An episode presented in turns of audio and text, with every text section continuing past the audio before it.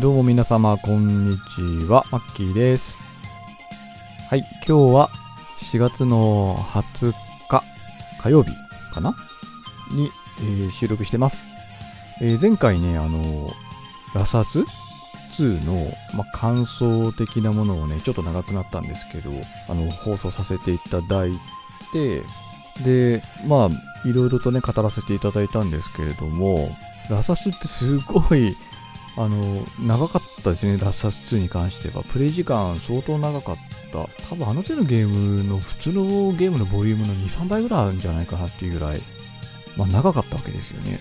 私もあの、今まで、まあ、5、6本くらい、そのゲーム1から、まあ、クリアまで、その YouTube で動画作って配信しているっていうことを、まあ、やってきたんですね。この半年ちょっとぐらいですかね。で、その中でもダントツに長かったんですよね、ラサス2って。他のゲームは、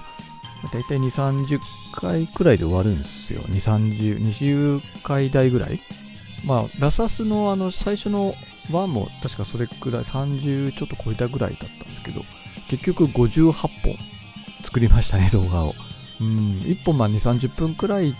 ていうボリュームではあるんですけど、まあ、そもそもね、あの死にまくったりとか、結構カットしたりとか、編集かけたりしてるので、多分プレイ時間はね、そっからさらにもっともっと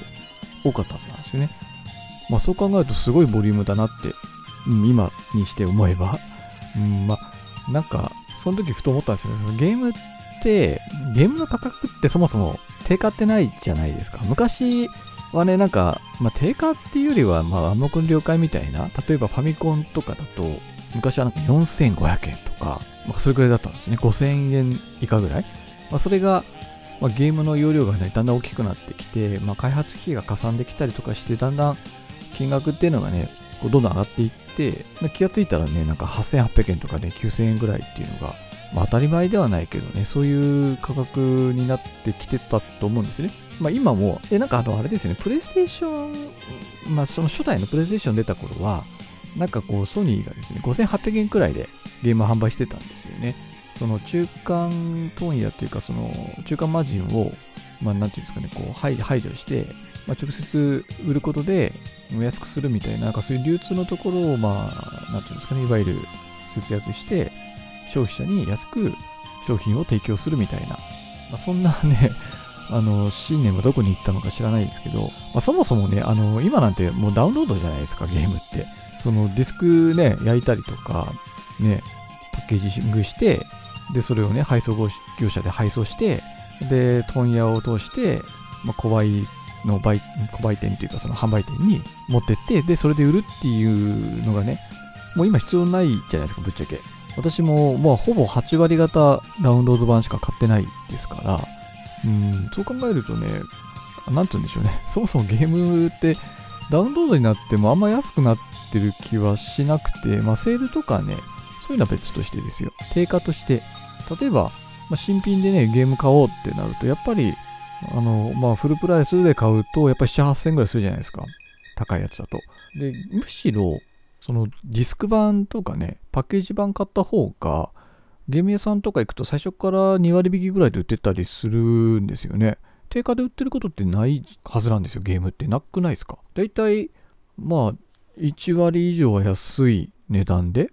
ている気がするんですよね。そう考えるとダウンロード版の方がむしろ高いじゃんとかと思っちゃうことがあって、え、全然コストかかってないのに なんで高いのかなって。わかんないですよ。あの、まあ、ゲームが安っていうのは、まあ、消費者としては、まあお得、お得っていうかね、ありがたいけど、ただそれがね、闇雲に安くなるのもちょっとどうかとは思うし、そもそもゲームの定価って何って思いません？例えばあの飲食店とかだと、大体あの、例えば1000円ぐらいのメニューあるとするじゃないですか。で、大体飲食店って、あの、3割ぐらいは人件費で、3、4割ぐらいが食費、まあ、原材料って言った方がいいのかな？その料理を作るために仕入れた原材費。だから7割ぐらいね、それでも使っちゃってて、残り2、3割ぐらいなんですよ、利益って。飲食の場合は。だから結構薄利多売なんですよね、飲食店って。でもゲームって、ちょっと違うじゃないですか。まあ、そもそもコードの塊みたいなもんだからね、あれはね。あの、もの、もう物ですらないですよね、ダウンロード版に関して。本当データだけだから。じゃあ何にかかってんのって考えたら、やっぱり開発費だと思うんですよね、ゲームに関しては。まあ、開発にかかった費用によって値段って変わってくるべきなのかなって思ったりもするけどでも開発にね5年とか10年かけたから定価2万円ですって言われたって売れないわけだからなんかその適切なコストっていうのがどれくらいなんだろうなってなんかふと疑問に思いましたね難しいですよねゲームってやっぱ定価決めるのって。まあ大体これくらいだろうっていうねのはあると思うんですこれくらいじゃないと逆に売れないよねっていう値段。まあざっくり言うとやっぱ7 8000くらい。まあものすごい対策だったら9000円とかもあるのかもしれないですけどドラゴンクエストとかねファイナルファンタジーとかそういうもうほんと国民的なゲームだったらわかるんですけど、そうでもないゲームがね、いくら開発費がめちゃくちゃかかったからっつったって、9800円って売ったってやっぱ売れないし、わかんない、売れない売れるの？売れないよね。まあ、あと、価格の高さがね、面白さとも直結するわけでもないじゃないですか。まあ、やっぱり料理とか、あの、飲食店また、あの、出しちゃう、引き合いに出しちゃうけど、やっぱりあの、高いお店って高い食材使ってるんですよ。コースで数万円っていうお店と、数千円、まあ、例えば1000とか2000円でコース食べられるとこが、まあ、あったとして、この差何って言ったら一番はやっぱり食材だと思うんですよね。使ってる食材。あと、まあ、シェフの腕、技術っていうんですかね。まあそういうので変わってくるもんだと思うんですけど、ゲームの場合はね、そういう、なんだろうね、やっぱり値段の決め方ってすごい難しいよなって。どれくらいだったら、まあもちろんね、あの、これくらいで、これくらいの金額で、これくらい売れれば、まあ、利益が出る、まあ、つまり開発の元が取れて、まあ、利益が出せるよっていうそういうラインとかは当然あのあらかじめ計算して決めてるんだと思うんですけどね。ちょっと話それましたね。あのということでまあラサスすごい僕あの2回目やってめちゃくちゃ面白かったっていうかねあのすごい感銘を受けたというかめちゃくちゃすごいゲームだなって改めて思ったっていう話を前回したと思うんですけど、まあ、その後にね何のゲームやろうかなっていろいろ考えててでバイオハザードビレッジっていうね、ナンバリングタイトル、まあ、8になるのかな？前回7だったか。これがあの、つい先日なんか体験版が、まあその期間だけで30分だけ遊べるみたいなね、そういうなんか、ことやってましたよね。ケチくさいですよね。30分とかさ、どうなのって。まあ私的には思う。まあめんどくさいから私はやってないです。30分ぐらいしかできないんだったらいいやって思っちゃって、まあ今もうできないんですけどね。あとなんか村と城ってこう2つ種類、場面が2つあって、それぞれが、まあ、この期間の間だけ30分、まあ、ワンプレイ、1アカウントに対してワンプレイできるよってことで、なんですかね、こう、公開されてるっていう状態らしいんですけど、まあ私は、まあ、それはやらずに、まあ、本作楽しんでいきたいので、とりあえずやるつもりはないんですけど、まあ、バイオハザードがね、5月の上旬、いくつでしたっけ ?7 日とか8日でしたよね、確か。まあ、それが控えてるので、それまでのつなぎでなんかやりたいなってか、まあ、やらなきゃなって思ってたんですけど、あの、今2つ並行してゲーム実はやってるんですよ。2つのゲームね。で、これを、まあ、YouTube に、まあ、交互にアップしているような状態っていう感じで、あのー、2つのゲームやってるんですけど、これがですね、まあ、ちょっと次回か次回、その次か、まあ、それかクリアした後かに、この番組でも紹介したいと思ってるんですけど、簡単に説明しておくと、まあ、2つとも、まあ、たまたまなんですけどね、これ SF 系のホラーゲームまあ、完全なホラーゲームというか、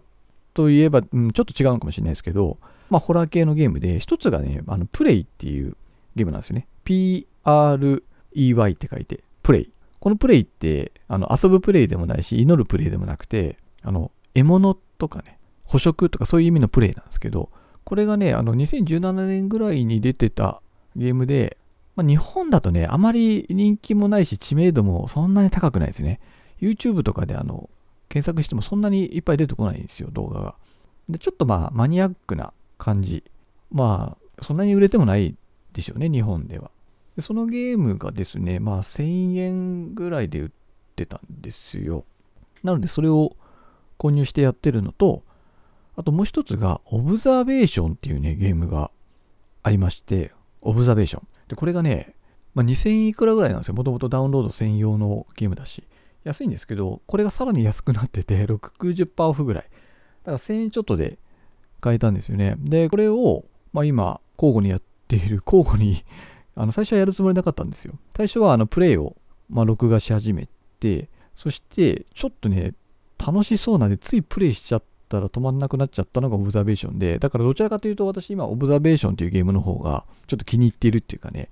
すごいやりたいっていう気持ちがね、あるんですよね。で、プレイっていう方は、あの TPS じゃないな、FPS 視点で、で、まあ敵と戦う系のゲームなんですよね。まあ戦いがメインではないんですけど、まあでも、まあいわゆるよく見るようなタイプのゲームなんですよ。で、それに対してこのオブザベーションっていうのは、あまり見かけないゲームなんですよね。ちょっと変わってて。自分自身、まあ、プレイヤー自身があの人間じゃないんですよね。サムっていう AI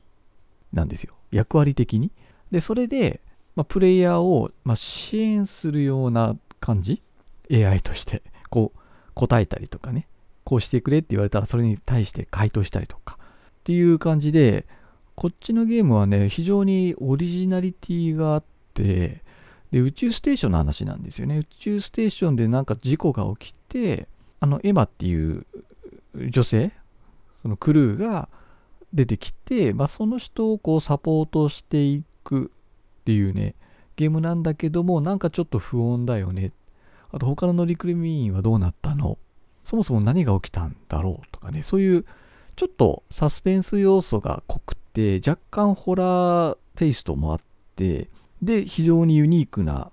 なんていうんですかね、このゲームシステムになっている。ちょっとパズル要素っていうか、まあ、アドベンチャー要素が強いのかな。だからアクションゲームではないんですよね。アドベンチャー要素が強くて、で、ちょっとミニゲームじゃないんだけど、こう、パズルっぽいゲームっていうのかな。なんか、これやってくれって言われて、そこの画面開くと、なんかパズルっぽいゲームが出てきて、これはどうするんだみたいな感じで、そのパズルとかも、なんか絶妙な難しさなんですよね。簡単すぎず難しすぎず、ちょうどいい、一瞬なのこっちゃわからんけど、少し考えればわかるぐらいの、まあ、ちょうど程よいね、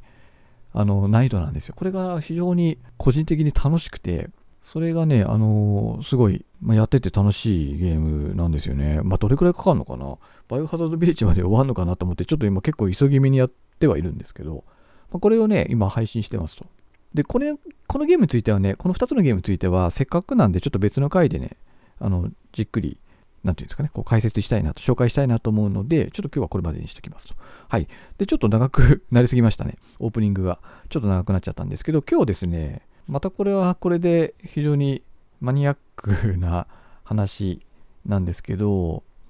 えっ、ー、とですね、2点話をしていきたいと思うんですけど、1つ目がですね、結構真面目な話なんですけど、あの、センメルベース、センメルベース反射っていう言葉知ってます？聞いたことある人すごいな。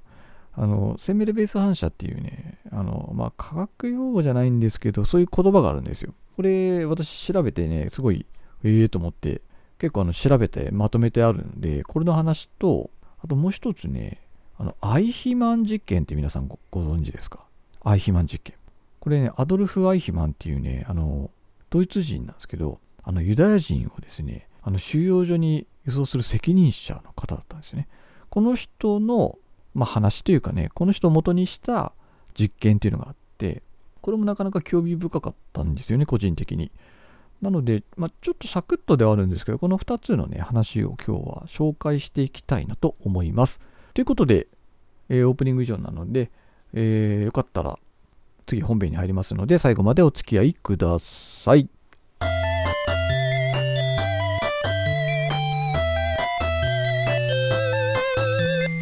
はい。それではですね、今日の、えー、メイントークになるんですけど、えー、1点目がですね、センメルベース反射。これ皆さん聞いたことあります？センメルベース反射。これ私ね、あの、経済の勉強している時かなんかの記事で初めて知りまして、で、気になって詳しく調べてみたって感じなんですよね。で、そのことをですね、私が調べた範囲の話をしたいんですけども、これ簡単に言うとですね、こうセメルベース反射ってある現象のことを指してるんですけど、あの、センメルベース反射って、例えば通説、一般に知られている常識、そういったものから外れたことを、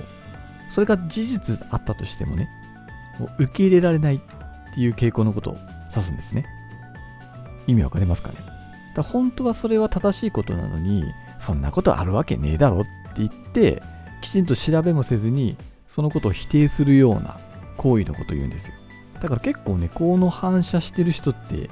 仕事とかで見かけたりしません？で、これ何かと、このセンメルベースってなんやねんっていう話なんですけど、これあの実は人の名前なんですよね。センメルベイスっていう実は医者がいました。でオーストリアのウィーン総合病院のあの今で言うと何かっていうんだっけ？助産科じゃなくて産婦人科っていうのかな？産婦人科のまあ医師だったんですよね。このセンメルベイス・イグナーツっていう方なんですけどこの人ね三熟熱って皆さん病気知ってます？あのお産の時にですね接触感染が原因で細菌に感染しちゃってそれであの要は妊婦さんが命を落とすっていう病気が昔あったんですよ。今もあるのかな？今もあるのかもしれないんですけど昔は結構死亡率高かった病気らしいんですね。この三熟熱っていうね。でこのセメルベス・イグナーツさんはその三熟熱がまあ今だと当たり前なんですけどいわゆるこの接触感染が原因で起こる病気だって提唱してでその予防法としてまあ、要は手洗いですね。その菌を落とすための手洗いをした方がいいよって提唱した方なんですよ。ただ、この方ですね、1800年代の方なんですよ。医師なんですよ。この時代ってまだね、そういう目に見えない細菌っていうのがね、一般的に全く浸透していない時代だったので、そんなわけねえだろ。みんなから否定されて、で、結局、すごい排除行為を受けて、で、そのまま生涯を終えてしまったっていうね、不幸な方なんですよ。セメルベースさんって。で、なんでそんなことが起きたかっていうね、話ですよね。あ、三熟熱の詳しい話一応しときますね。調べてあったので。えー、三熟熱とは、えー、三熟期、えー、かっこ出産後、えー、母体が回復するまでの期間で、だいたいこれが6週から8週ぐらいの間に起こる、えー、発熱性の感染症と。で、分娩の際に生じた傷に細菌が感染して起こる病気だったんですね。で、これに気づいたのがこのセンメルベースさんで、まあ、それの予防のためには医師が手を洗うべきだっていうことを言ったんですけど、これをね、受け入れなかったんですよ、その当時の医師たちは。まあ、なぜかっていうと、それを認めるとね、結局自分の手が汚かったから、その菌が、ね、その妊婦さんの、ね、菌に、傷にね、細菌がね、ついて発症したっていう自分たちが殺したっていうことになってしまうっていうのも、まあ、それが大きかったのかな。なので、この事実をね、訴えたら、他の医者からね、猛反発食らったんですよ。すごい勢いで反発食らったんですね。排除されるぐらいだからね。だからそれだけ、この当時の医師からすると、まあ、受け入れがたい事実だったんでしょうね。こんな風に、まあ、たとえそれが事実であったとしても、自分に都合の悪い情報は受け入れないっていう現象のことをセンメルベース反射っていうようになったんですね。この人の名前から取られて。っていうこういうね、あの歴史というかね、この言葉の中にはね、そういう意味があってたっていうのが私はすごい、へえって思ったんですよね。へえって思いません？私だけ？で、この、このセメルベス反射の話を聞いて、真っ先に思い浮かんだのが、私はあのガリレオ・ガリレイっていうね、人だったんですよ。これ多分知ってらっしゃる方もいらっしゃると思うんですけど、この人ね、西暦1600円ぐらいの人なんですけど、有名ですよね。知らない人いないと思うんですよ、名前は。で、この方何を解いたかで有名かというとですね、あの、地動説っていうね、の今ではもう当たり前の、まあ、地球は他の惑星とともに太陽の周りをこう自分自身がぐるぐる回りながら自転しながらこう回っている、公転しているっていう学説をこの1600年代に説いた人なんですね。しかし、まあ、当時はあの天動説っていうのがね、一般的な常識とされてたんですよ。これすごいですよね。地球は宇宙の中心、要は地球が中心で、その周りを、その周りの天体が地球の周りを公転しているっていう考え方。これが天動説だった。で、この当時はそれが常識と考えられる。今、逆ですよね。今は地動説というのが常識として当然みんな考えられてるしみんなも受け入れているしみんなも知っているとなので、まあ、逆に今の時代にね本当は地動説は間違っていて天動説は正しかったっていう人が言い出し言い出す人がいてもなわけねえじゃんって感じになると思うんですけどままさに当時のガリレオ・ガリレオはその逆パターンだったわけですよね。でねこれねこのガリレオさんはねあの結局ね宗教裁判っていうのにねかけられてしまうんですよ。それをこう解き続けた結果。でね、裁判の結果ね、地動説は異端であるとされ、地動説を広めることを禁止されてしまうんですね。でそれでもあの学者として研究続けたガリレオさんはもう一度ですね2度目の宗教差別にかけられてで今度は判決で、えー、地動説は間違いだって誓わなければ死刑になるって言われてでついに無理やり間違いでしたって誓わされてしまったというね歴史があるんですよ。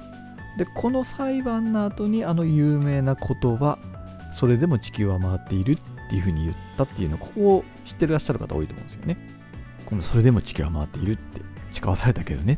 て。でこれも一種のねセンベルベース反射だなって私は思いましたね。このガリレオ・ガリレイのこのね騒動というかね。うん。たださっきのねあの三熟熱の方はやっぱり医者がねお前の手が来たねから あの病気になって死んじゃったんだよっていうのがあったんで、まあ、余計反発食らったんでしょうね。ガリレオ・ガリレイさんについては別に誰かが実害を受けてたわけではなくてそれが常識あまりにも常識として当たり前としてこうとらわれていたから逆にそんなこと言うんじゃねえって言われたんですかね。なんでここまで否定される必要があったのかはちょっとよくわかんないですけど。でも、まあ、ここのこの教訓から得られるものってやっぱり間違いは間違いだって素直に認められるかどうかっていう部分なのかなってこれを調べてる時に思ったんですよね。やっぱり正しいと思っていたことが間違えていたってことって普通に全然あると思うんですよ。自分自身に当てはめたとしても。ね。それって結構あってやっぱそれをこう真正面から人にこう指摘されるとやっぱ人間ってこうそれに反発したくなる気持ちって多分あるんだと思うんですよね。誰しも。だからそれは何て言うんですかね。本当にその言ってる人の質的事項が例えば全く的を得ていて正しかったとしてもそれに対してそんなわけねえだろうとかお前何言ってんだってっていう反応することを、まあ、センメルベース反射っていうわけだから、まあ、特にこれ立場がねあの相手が上の人だと余計反対されるとね反応できないですよね。お前そんなわけねえだろっていうね先輩とかね上司に言われちゃうとなかなかいやそんなことないですって言えるのってなかなか厳しいから。だから立場が上の人ほど気をつけなければならないことなのかもしれないですよね。下の人間でもちゃんと意見聞いて調べてそれが正しかったらお前の言ってることは正しかった。俺の言ってることは間違ってた。ごめんねってまあそういうふうに言える大人になりたいですよね。って思いました。でこれがセムレベース反射の話です。で2つ目の話も、えー、このまましていきたいと思います。で2つ目の方がですねちょっとあの内容的には重たいっていうかね難しい話なんですけどこれさっきも言ったんですけどあのドイツ人があのユダヤ人をね収容所に送ってものすごい殺しましたよねかなりの人数をね殺したっていうこう事実があるわけなんですけどなんでこんなことが起こったのかということとこのねアドルフ・アイヒマンっていう人がねこの責任者だったんですねどんどんこうその絶滅収容所っていうところにね、こうユダヤ人をですね、輸送する役割を担ってたんですね。重要なポストだったわけです。で、この方ね、実はドイツがね、戦争で負けた後、えー、南米のアルゼンチンに逃亡して、あの別名、リカルド・クレメントっていう偽名を名乗ってね、自動車工場の死人としてひっそり暮らしていたらしいんですよ。ただ、その後、イスラエルの諜報機関によって、まあ、見つかってしまったと。でイスラエルにおけるそのアイヒマン裁判の過程で分かったことなんですけどもこのアイヒマンっていう人間がねどんなやつかと思ったら全然人格異常者でも、まあ、いわゆる冷酷な殺人者でもなく結婚記念日とかには奥さんにね花束を送ったりとかね業務に真面目に取り組む、まあ、一階の平凡で、まあ、気の小さい公務員だったという事実があるんですよ。で、これから、じゃあなんでこんな、まあ、いわゆる真面目で気の小さい人間が、まあ、あれだけの犯罪っていうか、まあね、ユダヤ人をね、殺すような行為をやってのけたのかっていう疑問が湧いたらしいんですよ。本当にこの人、そんなことやったのっていうのを、まあ、その疑問を解消するために作られたのがアイヒマン実験。まあ、別名でミルグラム実験っていうんですけど、こういう実験が考案されたっていうね、あの経緯がまずあります。じゃあ、アイヒマン実験って何を実験するのか。これ、あの、今からですね、あの詳しく実験の内容を話していきますね。あの実験これはあくまでも実験なんですけど、どんな実験するかというと、まずね、あの役割、2人を、2人いるんですけど、役割を決めます。1人は先生役、1人は生徒役。で、それぞれ分けます。で、これをね、あのくじ引きで決めるっていう体になってるんですよ。体です。ってことは実際は、あの先生役の方が本当の被験者。で、生徒役の方ですね。生徒役は実は初めから決まっている人たちなんですね。役者なんですね。桜ですね、要は。で、えー、この被験者、先生の方なんですけどね。最初に体験としてね、45V の電気ショックをね、こう受けさせるんですよ。結構痛いんでしょうね。で、次に先生と生徒、生徒を、生徒 先生と生徒を別々の部屋に分けて、インターホン通じてこう会話ができるような、声が聞こえるような、お互いの声が聞こえるような状況にします。だから相手の姿は実際見えないってことですね。で、先生の方ですね。これ実際の被験者は、で、まず2つのね、単なる単語リストを読み上げていくんですね。で、それを読み上げ、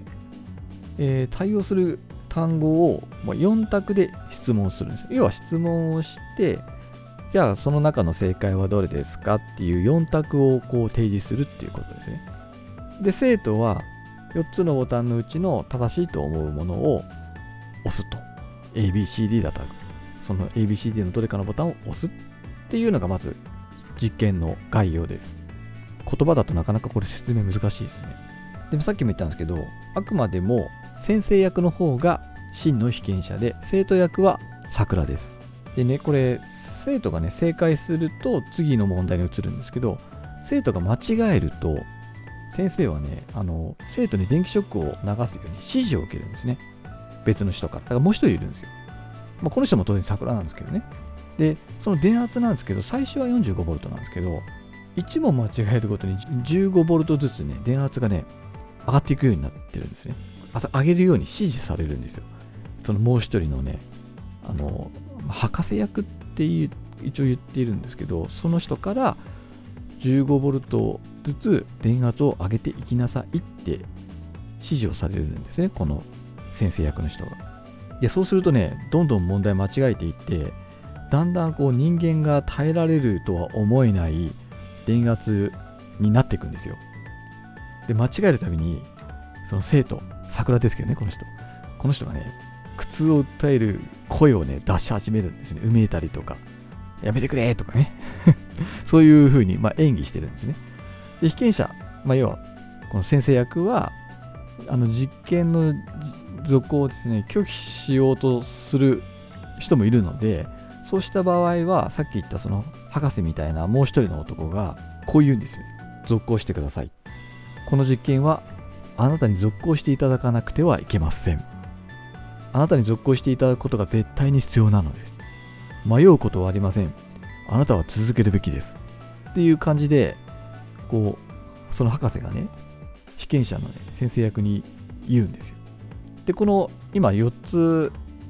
言葉言ったと思うんですけど、こうだんだんこう言うことがエスカレートしていくっていうか、強くなっていくっていうのが分かったと思うんですけど、まあ、この4度の通告がされても、依然として、まあ、この先生役がいや、この実験は中止すべきだ、危ないって言ってきた場合は、その時点で実験は中止、終了。で、そうでなければ、えー、設定されていた最大電圧の 450V、10倍ですね、最初の。これが3度続けて流されるまで実験は続けられた。っていうのが実験の概要です。わかりましたか？今の。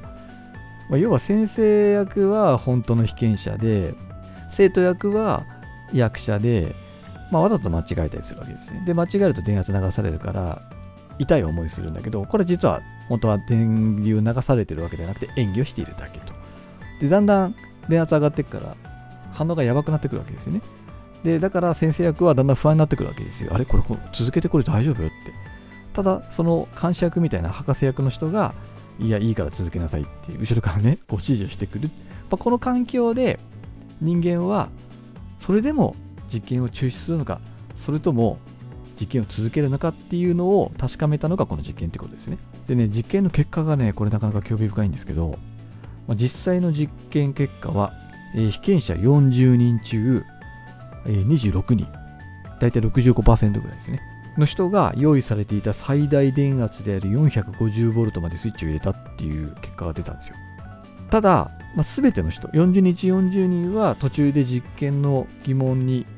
まあ、気づいたというか疑問を抱いて、あの申告がしてきてるんですよね。本当にこれ続けて大丈夫なんですか？みたいな。で、しかも何人かはあの実際に中止を申し出てきたりとか、まあ、この実験のために自分たちに払ってもらっているお金返してもいいからもうやめたいっていう人もいたらしいんですね。ただ、その権威あるね、その後ろのね、博士がね、強い口調でね、一切責任はそっちにかかないから大丈夫だよっていうね、風に言ってくるんですよ。だそれを聞いて、結局、まあ、約65%の人は最後まで実験を続けてしまったという実験結果だったんですよね。これを聞いて皆さんどう思います？実際に自分が先生役だった時にね、こう、間違えてさ、ボタンピッと押すたびに、痛いとか、やめてくれとか、これじゃ無理だとかって叫ばれて、声だけ聞こえてくるんですよね。で、その状態で、まあ当然みんな40人中40人は、いや、これ本当に大丈夫って思ったし、実際にその博士役の人に、え、これ続けて大丈夫なんですかっていうふうに言ってはいるんだけど、この博士役が、いや、続けてくれってみたいなこと言ってきたわけですよね。まあ、つまりこれですね、その権威ある博士らしき男から強い進言、指示があったときに、まあ、毅然と実験の中止を申し入れられるのかっていうところがポイントなんですよね。まましてや、このアイヒマンに関しては、まあ、ナチスという大きな組織に反発してまで、ユダヤ人に対する迫害に、まあ、脳を突きつけられるかというふうに問われると、まあ、多くの人はね、組織に逆らってまでそんな選択肢しなかったんじゃないかなっいうね、思うんですよね。やっぱり人間ってやっぱ組織の中に入ると、まあ、それが本当は良くないことなんだろうなって、まあ、個人のね、その良心とか個人の価値観で見たときに、これ間違ってることなんじゃないかなっていうふうに、まあ、たとえ気づいてたとしても、組織の中でそれを覆すのってものすごいエネルギーいるじゃないですか。周りの人からね、わーって批判されるだろうし、自分の社内の立場すら危うくなるかもしれないっていう、そういうリスク考えちゃうと、やっぱりそういうのに逆らえなくなってしまうと。あと、もう一つ原因として、やっぱ組織が大きくなってくると、こう作業をね、こう分業化していくと思うんですよね。分担していくと思うんですよ。そうすると前後の仕事の流れとか、だんだん見えなくなってくるから、余計善悪の判断がつきにくくなるんじゃないかということなんですよね。なので、この、まあ、実験で見えたことっていうのは、ちょっともう一度整理すると、やはり個人の善悪とか価値観で、えー判断する答えよりも、やっぱりこう組織の中とか、自分より権力のある人からの指示とか、そういうものからの圧力によって、まあ、たとえそれが悪いことだったりしても、逆らえずに、やっぱ従ってしまって、それをどこか自分の中で納得させて、正当化して、まあ、仕事だからしょうがないみたいな感じでね、正当化して、まあ、そういう、たとえ悪いことだと分かっていても、まあ、手を止めずに進めてしまうっていうことと、さっき言ったように、まあ、それが分業化されてくると、ますます自分がやってることがいいことなのか悪いことなのかっていうのが見えにくくなってしまったと。まあ、その2つの要因があって、まあ、今回のこのナチスの迫害っていうものが、まあ、当たり前のように行われてしまった。っていうやっぱり組織の中で起きたことっていうねそういう側面が非常に強かったんじゃないかっていうことがこのゲーム ゲームじゃないですね。この実験の中から分かったことだというふうにあの認識されているようですね。これ聞いて皆さんなんかどう思います？やっぱりなんか私これ聞いてすごい納得したんですよね。あのやっぱり人間ってあの個人個人ではものすごくいい人だったりとかすごい善悪の判断ができたりとかすごいいい価値観を持ってたりとかこれ外人の方とかでも当てはまると思うんですけどね、まあ、文化が違ったりとか言語が違ったりとかするわけじゃないですか。文化が違う。でも個人個人で付き合うとすごいいい人だったりすることって多いと思うんですよね。人と人の付き合い。人間対人間との付き合い。ところがですねこれがねあの組織とか集団になってくるとねなんか途端に変わってきたりすることってあるなって私も思っていてやっぱり国っていう単位ですよね人間って。どんな人だってやっぱりどこかの国に所属しているって言い方がいいのか分かんないけど、まどこかの国の生まれであってどこかの国の国民であるっていうことだからやっぱり人間の、まあ、一番の、まあ、大元のくくりってやっぱ国だと思うんですよね。国。国という中で集団になってくると途端に間違えることって多いと思うんですよね。だからやっぱり争いって起きるのかなってその戦争とかね。一人一人がねすごく真面目でいい人たちなのになんか集団になった途端に突然わけわかんなくなったりとかすることって普通にある気がして。ね。だからこそやっぱりこういう組織の中でも埋もれずにきちんと正しいことを主張できる人ってものすごい貴重なんでしょうね。ブレーキ役というかね。こう集団で間違った方向にわーって突き進んじゃうことってやっぱり人間って集団になればなるほど大きいと思うんですよそういう可能性が。それを止められるだけの人って相当勇気のある人っていうか行動力のある人だと思うんで、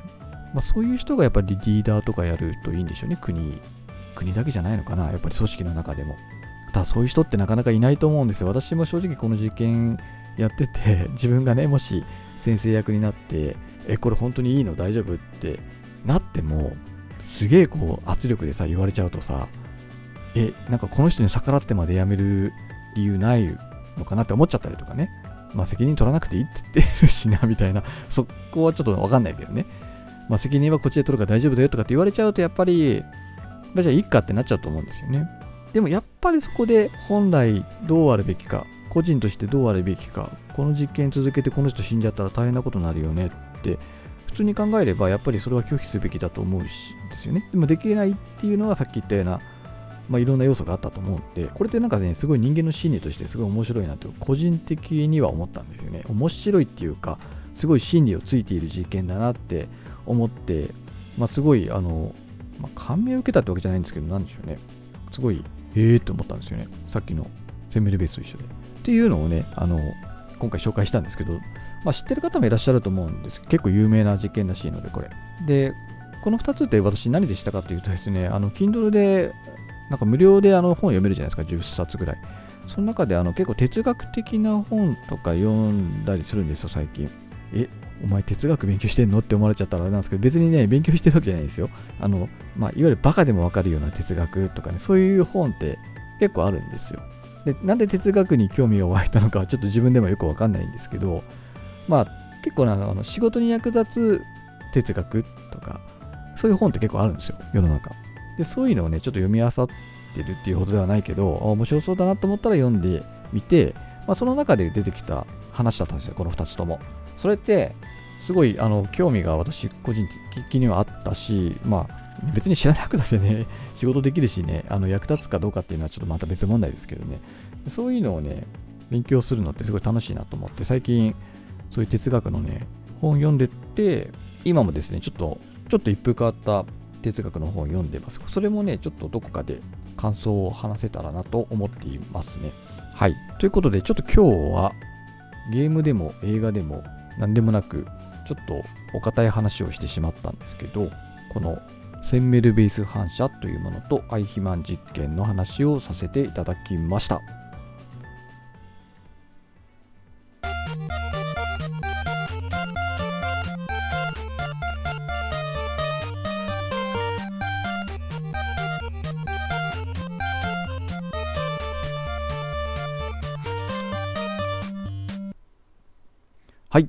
ではエンディングです。はい、今日はちょっと真面目な話すぎましたかね。こういう話ってあんまり需要がないのかなって。まあまあ、興味なかったら聞かなければ、聞いてくれなければいいだけだと思うので、私は話したかったんで、まあ話したんですけど、だからこの哲学って、なんかぼんやりとしたものじゃないですか。ね、物理学とかさ、科学とかさ、そういうのってね、こう方向性がある程度決まっているっていうか、聞けば何のことかわかるけど、哲学って何のことかわかんないじゃないですか。え、何それ？って感じじゃないですか。哲学って言われても、え、何勉強してるんですか哲学って言われても、え、で、それって何人生に役立つの？みたいなね。役立つとは思うんですよ。でも結局それってまあ物の見方とかだと思うんですよね。物の、まあ見方って一言で言っていいのかわかんないけど、そのものの見方とか考え方っていうのを、の幅を広げるっていう意味では、すごく勉強のしがいがあるものなのかもしれないですよね。まあ、具体的にこれっていうのは私もちょっと話がね、あんまできないですけど、なんか小難しいしね、哲学ってね。うん読んでてもね、全然わかんないですよ。わざと難しく書いてんでしょみたいな感じなんですけど、中にはね、すごく共感できるものもあったりとか、へえって思うものも結構あるんですよね。あとなんかね、ルサンチマンとかね、知ってます？ルサンチマンって。これも、まあ、哲学者の誰かがね、提唱した言葉、自称なんですけど、たまに聞きません、ルサンチマンって。私も最初聞いた時に何それと思ったんですけど、これあの、いわゆるやっかみとかなんですよね。やっかみ。例えばあの、お金ない人が、本当はね、イタリアンのレストラン、高級レストラン行きたいのに、お金がないから、いや、俺は全然サイゼリアの料理で十分うまいし、むしろこっちの方がうめえと思うみたいな風に思うことですね。それって、あの、価値観をこう盗作させてるんですよね。だって普通に考えたってさ、一流のイタリアン料理店の方が絶対に美味しいに決まってるじゃないですか。あもちろんサイゼリアも美味しいと思うんですけど、そもそも値段が全然違うしね。でも、いや、むしろサイゼリアの方が美味しいっていう風に、こう盗作させてるんですよね。頭の中で勝手に変換しちゃってるんですよ。事実じゃないこと事実だと。それはなぜかっつったら、やっかみなんですよね。行きたくても行けないっていうやっかみが、そういう事実誤認をさせているというか、まあ、盗作させているっていう、まあそういう用語らしいんですけど、まあ例えばですね、まあ、そういうルサンチマンという言葉とか、そういうのをね、勉強してるとね、なんとなく面白い部分もあると。まあ、難しいですけどね。そういうのを読み解いていくとね、仕事に役立つかどうかね、わかんないですけど、知識とかね、あの広げるのは悪くないんじゃないかなって思ったりしてます。えっ、ー、と、ちょっと、あの、オープニングがなかったせいで時間がだんだん押してきたんですけど、えー、まあ、冒頭で話したですね、まあ、次回なのかその次の週なのか分かんないですけど、あのオブザベーションとかね、プレイとかね、そのあたりのゲームの話なんかもね、していきたいなと思うし、まあ、5月の頭にはね、あの、バイオハザードの新作も出たりしますから、ま、5月のどこかでバイオハザード、おそらく、まあ、そんなにめちゃくちゃ長いゲームじゃないと思うんで、まあ、2、30時間ぐらいでクリアできると思うんですよね。そしたらまた、ま、感想なんかも話していきたいなと思います。はい。では、今日はここまでにしたいなと思います。最後まで、え、お聴きいただきましてどうもありがとうございました。えー、毎週月曜日の0時に配信しておりますので、よろしかったら次回もお聴きいただけたらと思います。はい。では、お送りしたのはマッキーでした。さようなら。